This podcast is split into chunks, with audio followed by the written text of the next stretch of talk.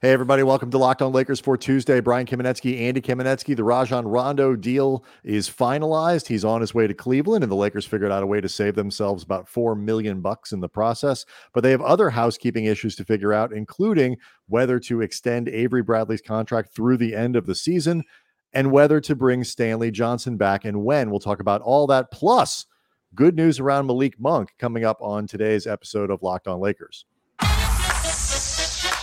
You are Locked On Lakers, your daily Los Angeles Lakers podcast, part of the Locked On Podcast Network, your team every day.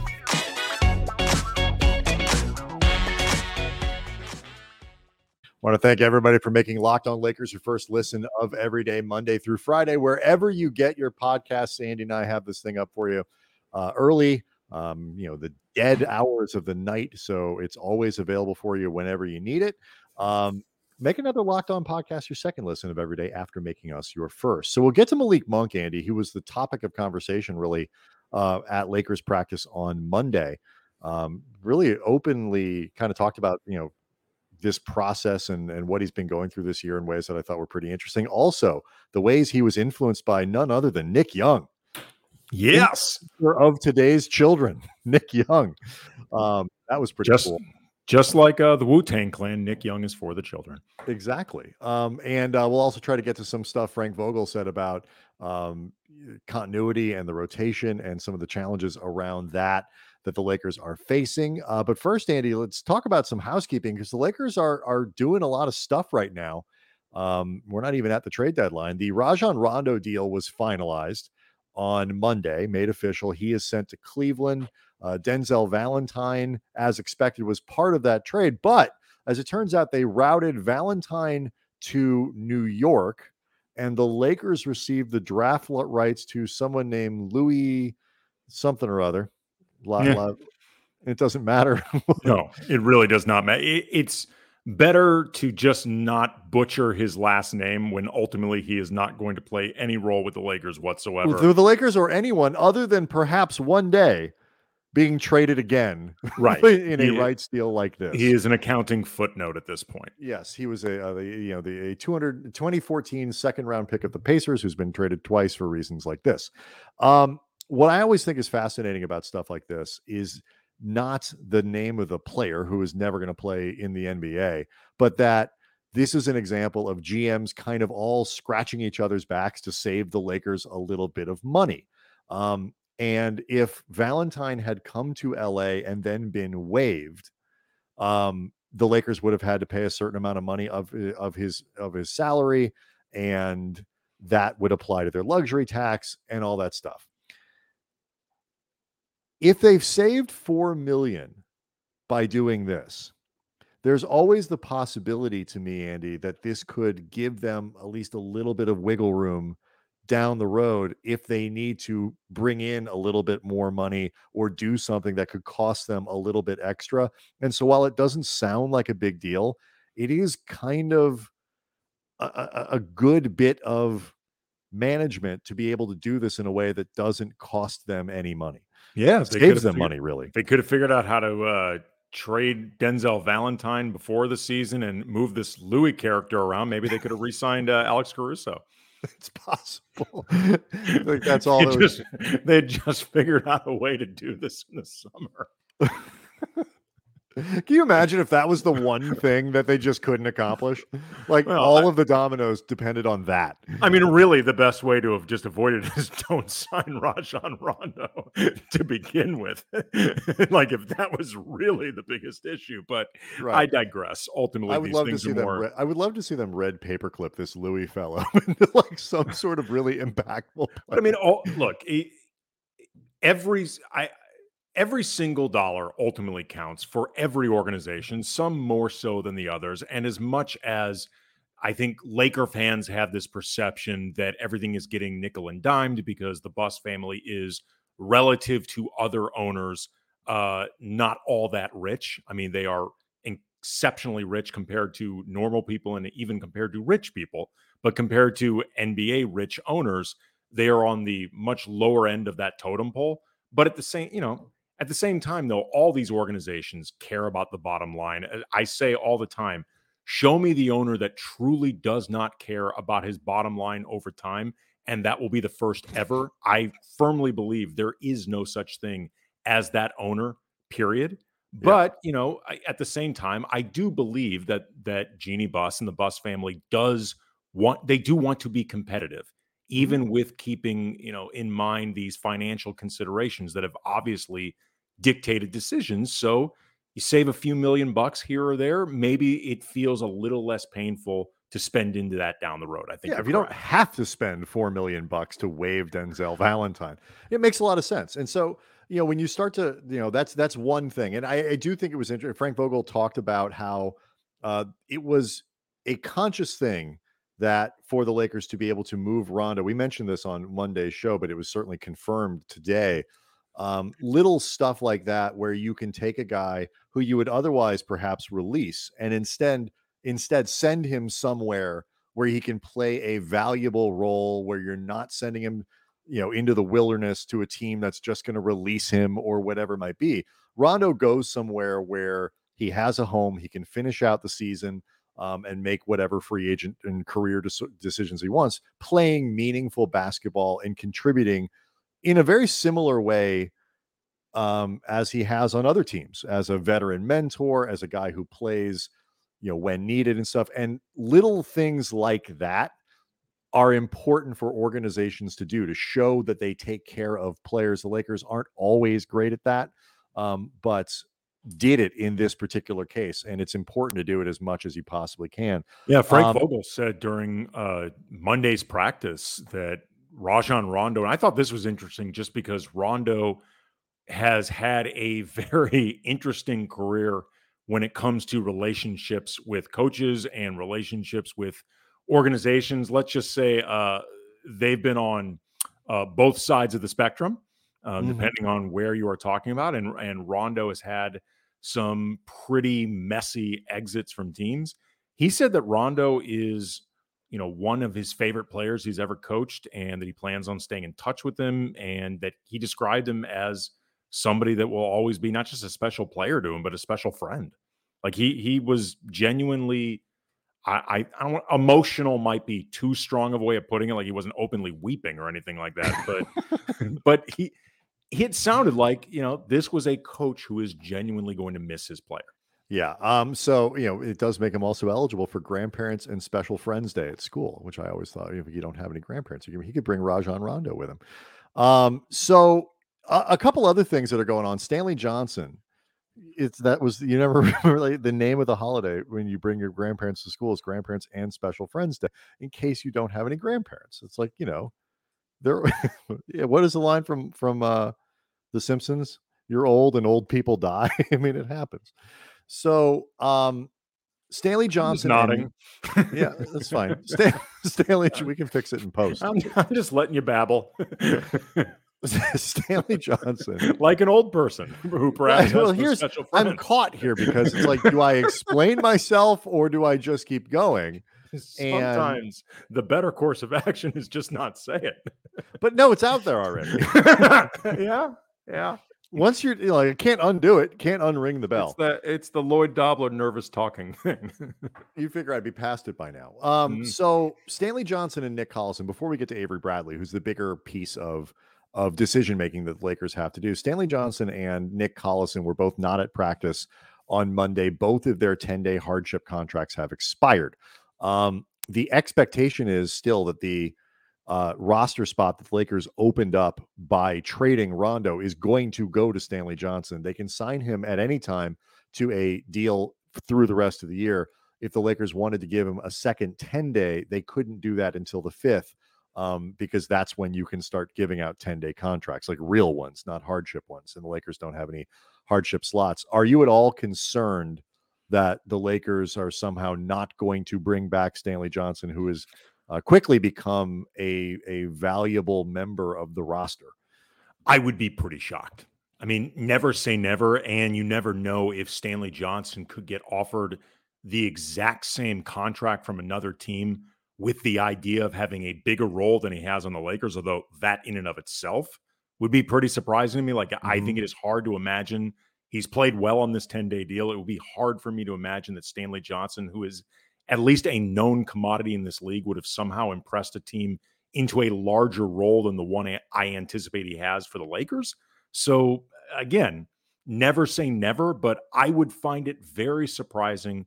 A, if Stanley Johnson is not on the team for the rest of the season, or B, if the Lakers somehow try to get too cute by half with this thing, I don't know, by like offering him, say, a second 10 day deal, then the big boy deal because they're trying to save a little, you know, a few bucks. I, again, never say never. I would find that very surprising and frankly, like borderline malpractice given, Yeah, given I, that I, they need Stanley Johnson. Right. I, I think it's I think this is pretty obviously, you know, when you when you think of the the way this is playing out and then the uh sort of the way that Frank Vogel talked about him um and you know, we've got a lot of stuff going on.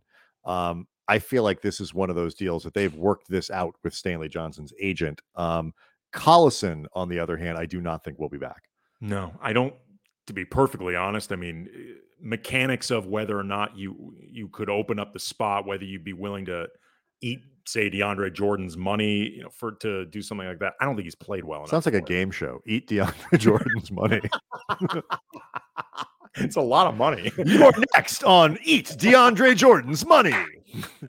what is that? What is? that? I don't know, but it's a great Like, game show title. you okay? This is what it is. You get to keep the equivalent amount of money that you eat, but the denominations of money become more difficult to eat the higher the denomination is. Like, you know, like a hundred dollar bill. I don't know, there's like shards of glass on it or something like that. I made you spit take. nice. Very happy with that, Brian. Yeah, that was good. Le- I Um, legit made you spit take. that was really good. I like that. and I Um, like you know, like a one show. one dollar bill. You know, it's maybe scented in something that tastes nice. You know, but you know, you get One- hundred or like one a dollar thousand- bills are made out of Cadbury bars. Yeah, like- Yeah, like a thousand dollar bill. it's rocks and glass, like something really unpleasant. But that's eat DeAndre Jordan's money. yeah. Um, so I that is a gig that I I think we're both aiming for now that we've invented it. And that's um, actually he's got plenty of fascinating game show. I mean, eat money to just eat money, and you get to keep how much money you eat. that that that feels like sort of an a, like an offshoot of Squid Game. I was I was thinking exactly the same Yes. thing.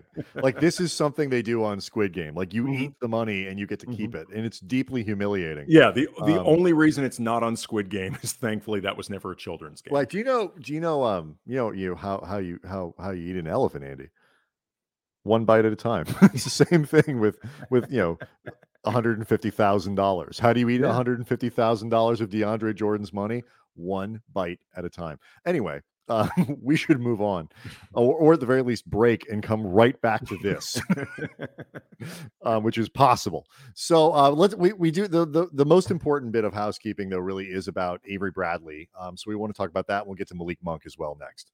Locked on Lakers brought to you by Truebill. Do you know why free trials renew without your consent? It's a business scam out to get you. Don't let greedy corporations pocket your money. Download Truebill to take control of your subscriptions. Truebill is the new app that helps you identify and stop paying for subscriptions you don't want, need, or just forgot about. On average, people save up to 720 bucks a year with Truebill. Companies intentionally make subscriptions hard to cancel, but Truebill makes it incredibly simple. Just link your accounts and Truebill will cancel your unwanted subscriptions in one tap. Truebill has over 2 million users and has helped them save collectively over $100 million.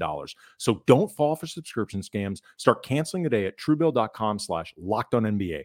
Go right now, truebill.com slash locked on NBA. It could save you thousands a year. Truebill.com slash locked on NBA.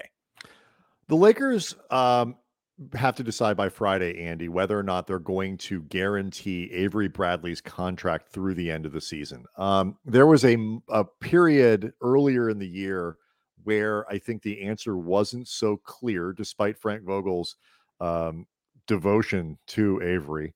Um, and and that but i think at this point i for one would be very surprised if he is not here the entire season Yeah.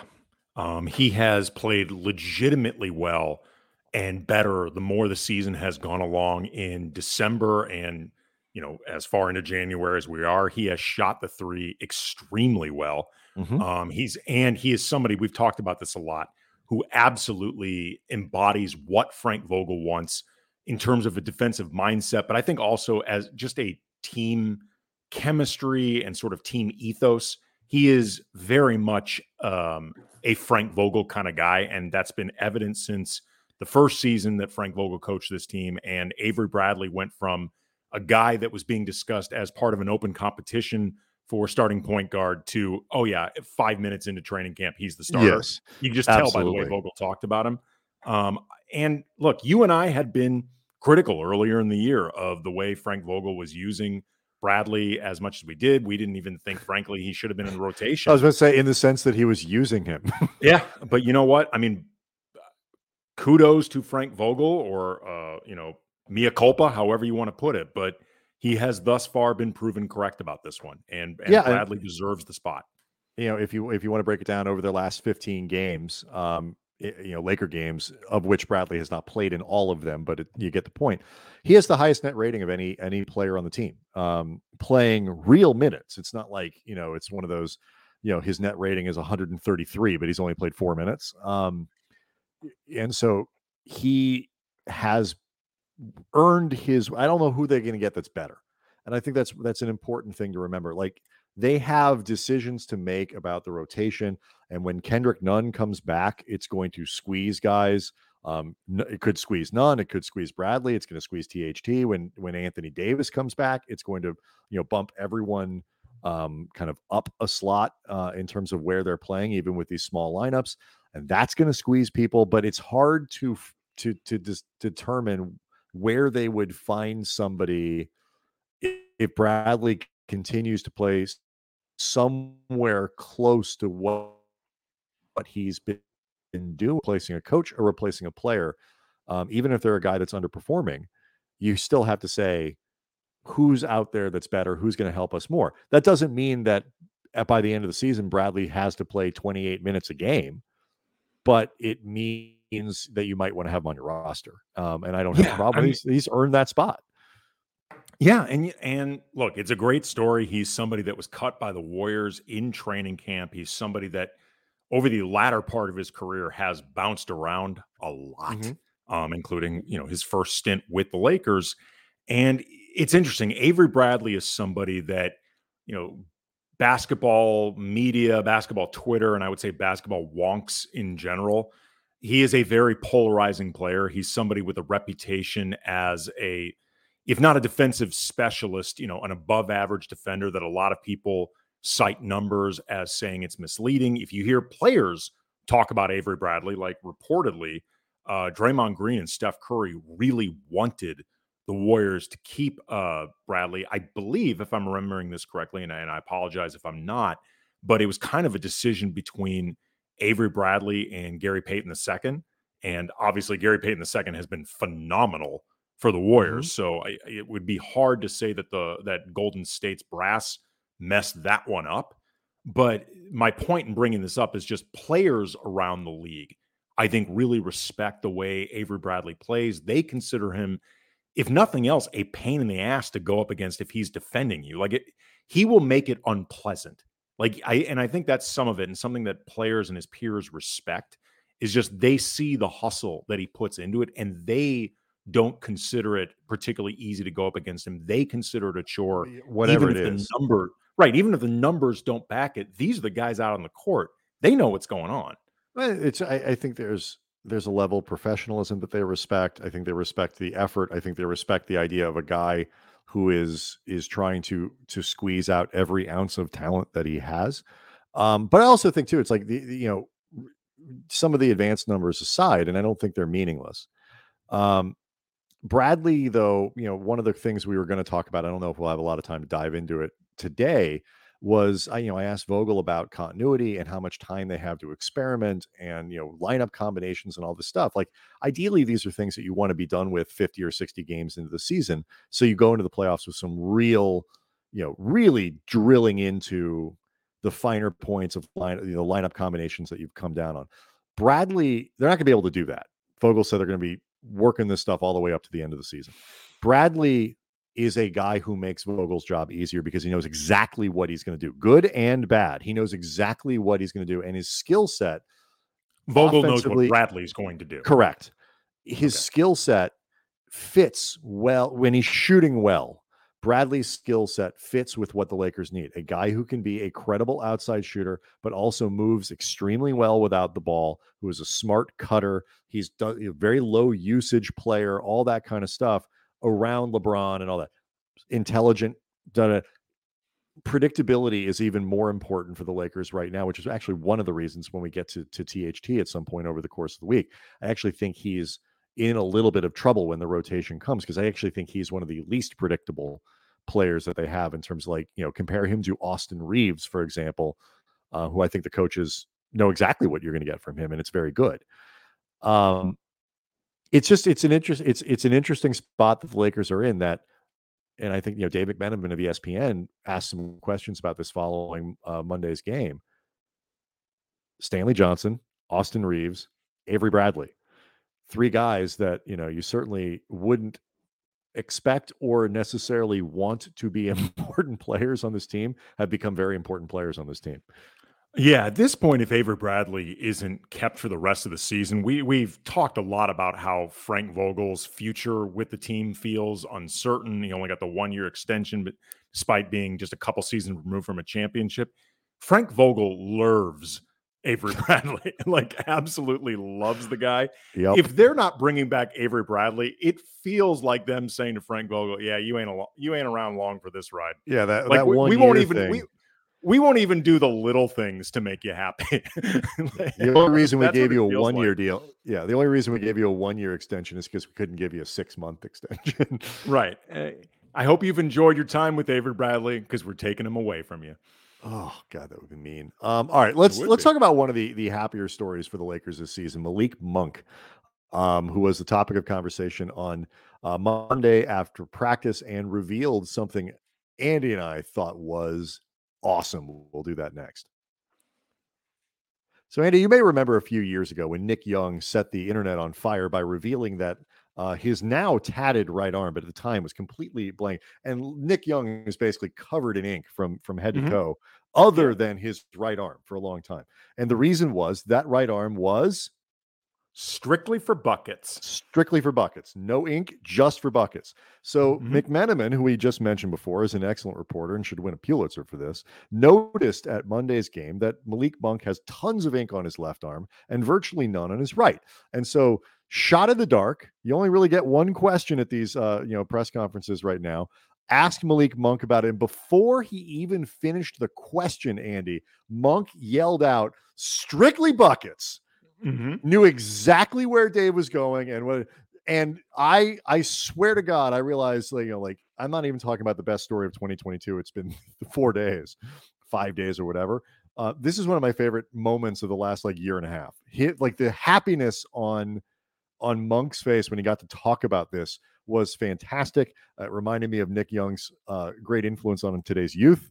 Um, but it also was a reminder to me of like Malik Monk, regardless of what you think about as a player, just seems like a really genuinely good dude. Yeah, he he does. He's he's always very very friendly when he's uh, deals with us after practices or after games. Um, it's funny actually this whole thing with Nick Young and that influence on Malik Monk who Monk said like it doesn't sound like I'm not even sure he's ever met uh, Nick Young. Um, no, it's not, I don't he think, said it's it's never anything he's ever talked to him about. Right, uh, the, like Malik Monk was in high school when Nick Young was still in the league. Seventeen. It, it, it is a reminder, by the way, that Nick Young is a much better influence on your young players from a distance than actually in the locker room. Because as we witnessed when Nick Young was a mentor to Jordan Clarkson and D'Angelo Russell and some of the other young guys that we were in the locker room. We we covered those teams and we were around them. And full disclosure, we love Nick.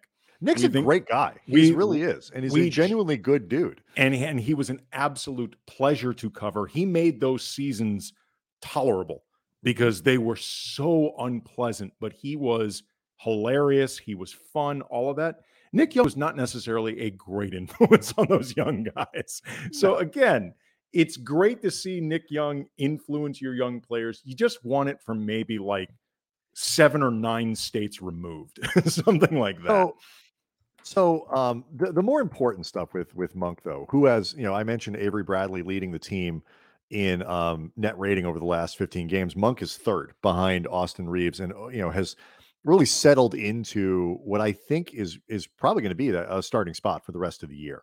Um, works well, you know, with with LeBron. Again, is you know, is that spot up shooter. His three point shooting has been certainly uh, good enough overall. Um, we're up around over 37%, but you know, a little bit better of late. Um, but you know, finishes at the basket very smoothly, uh, an effective passer as long as he's not sort of overdoing it. And you know, especially when Davis comes back, they'll be able to protect him a little bit more in, in, a lot of their defensive lineups. He has certainly earned that spot over, say, Wayne Ellington, who was another yeah. guy who who could who could fill that role.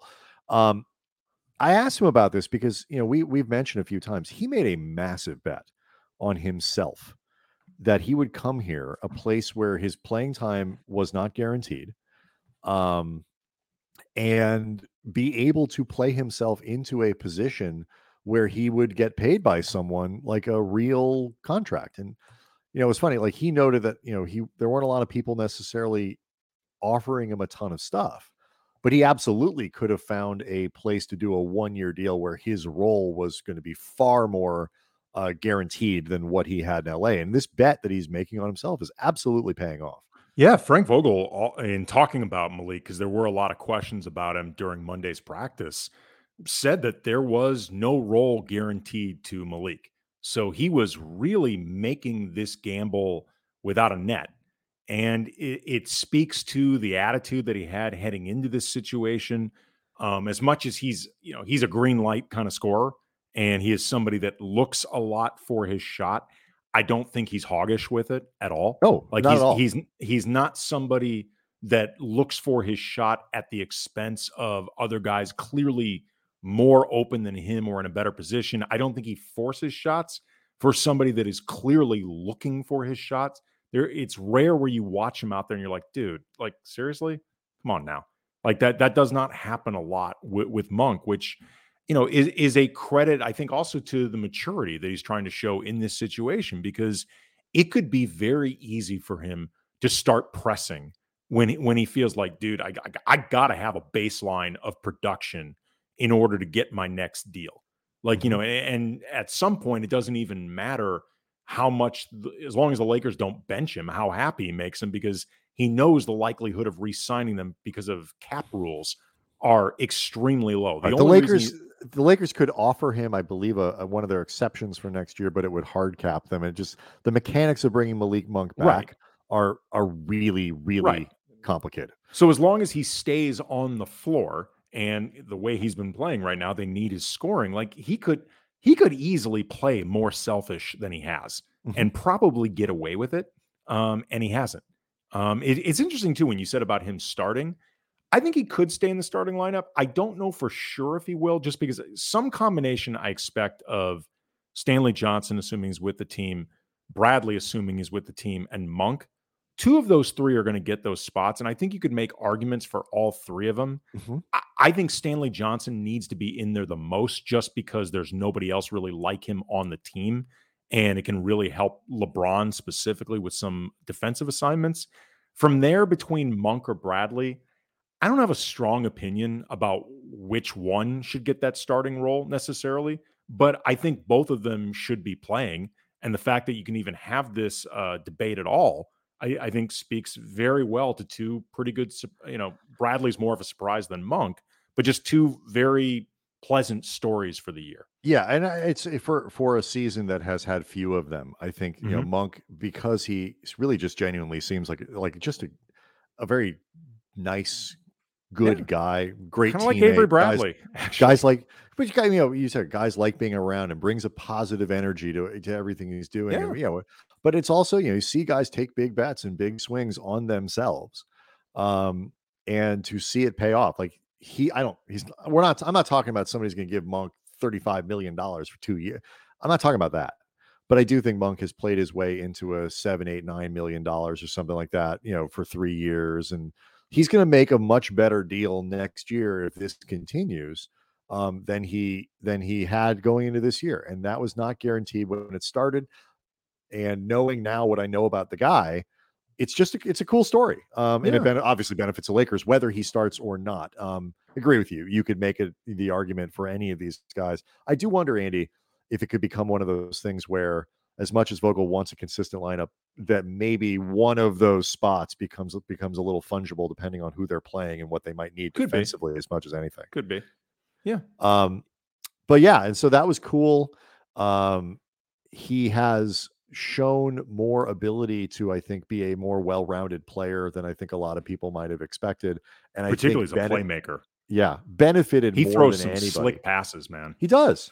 Um, benefited more than anybody, I think, from the from the opening of roster spots um, and the ability to play kind of unencumbered for a little while because there's literally nobody there to replace him. Um, so yeah, so I went to we'll, we'll talk about him.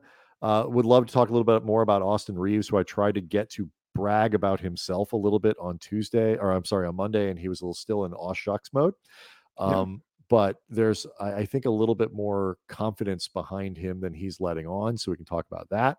Um, also revealed something very interesting about his social media that made both of us sad. So we'll try to do that over the course of the week.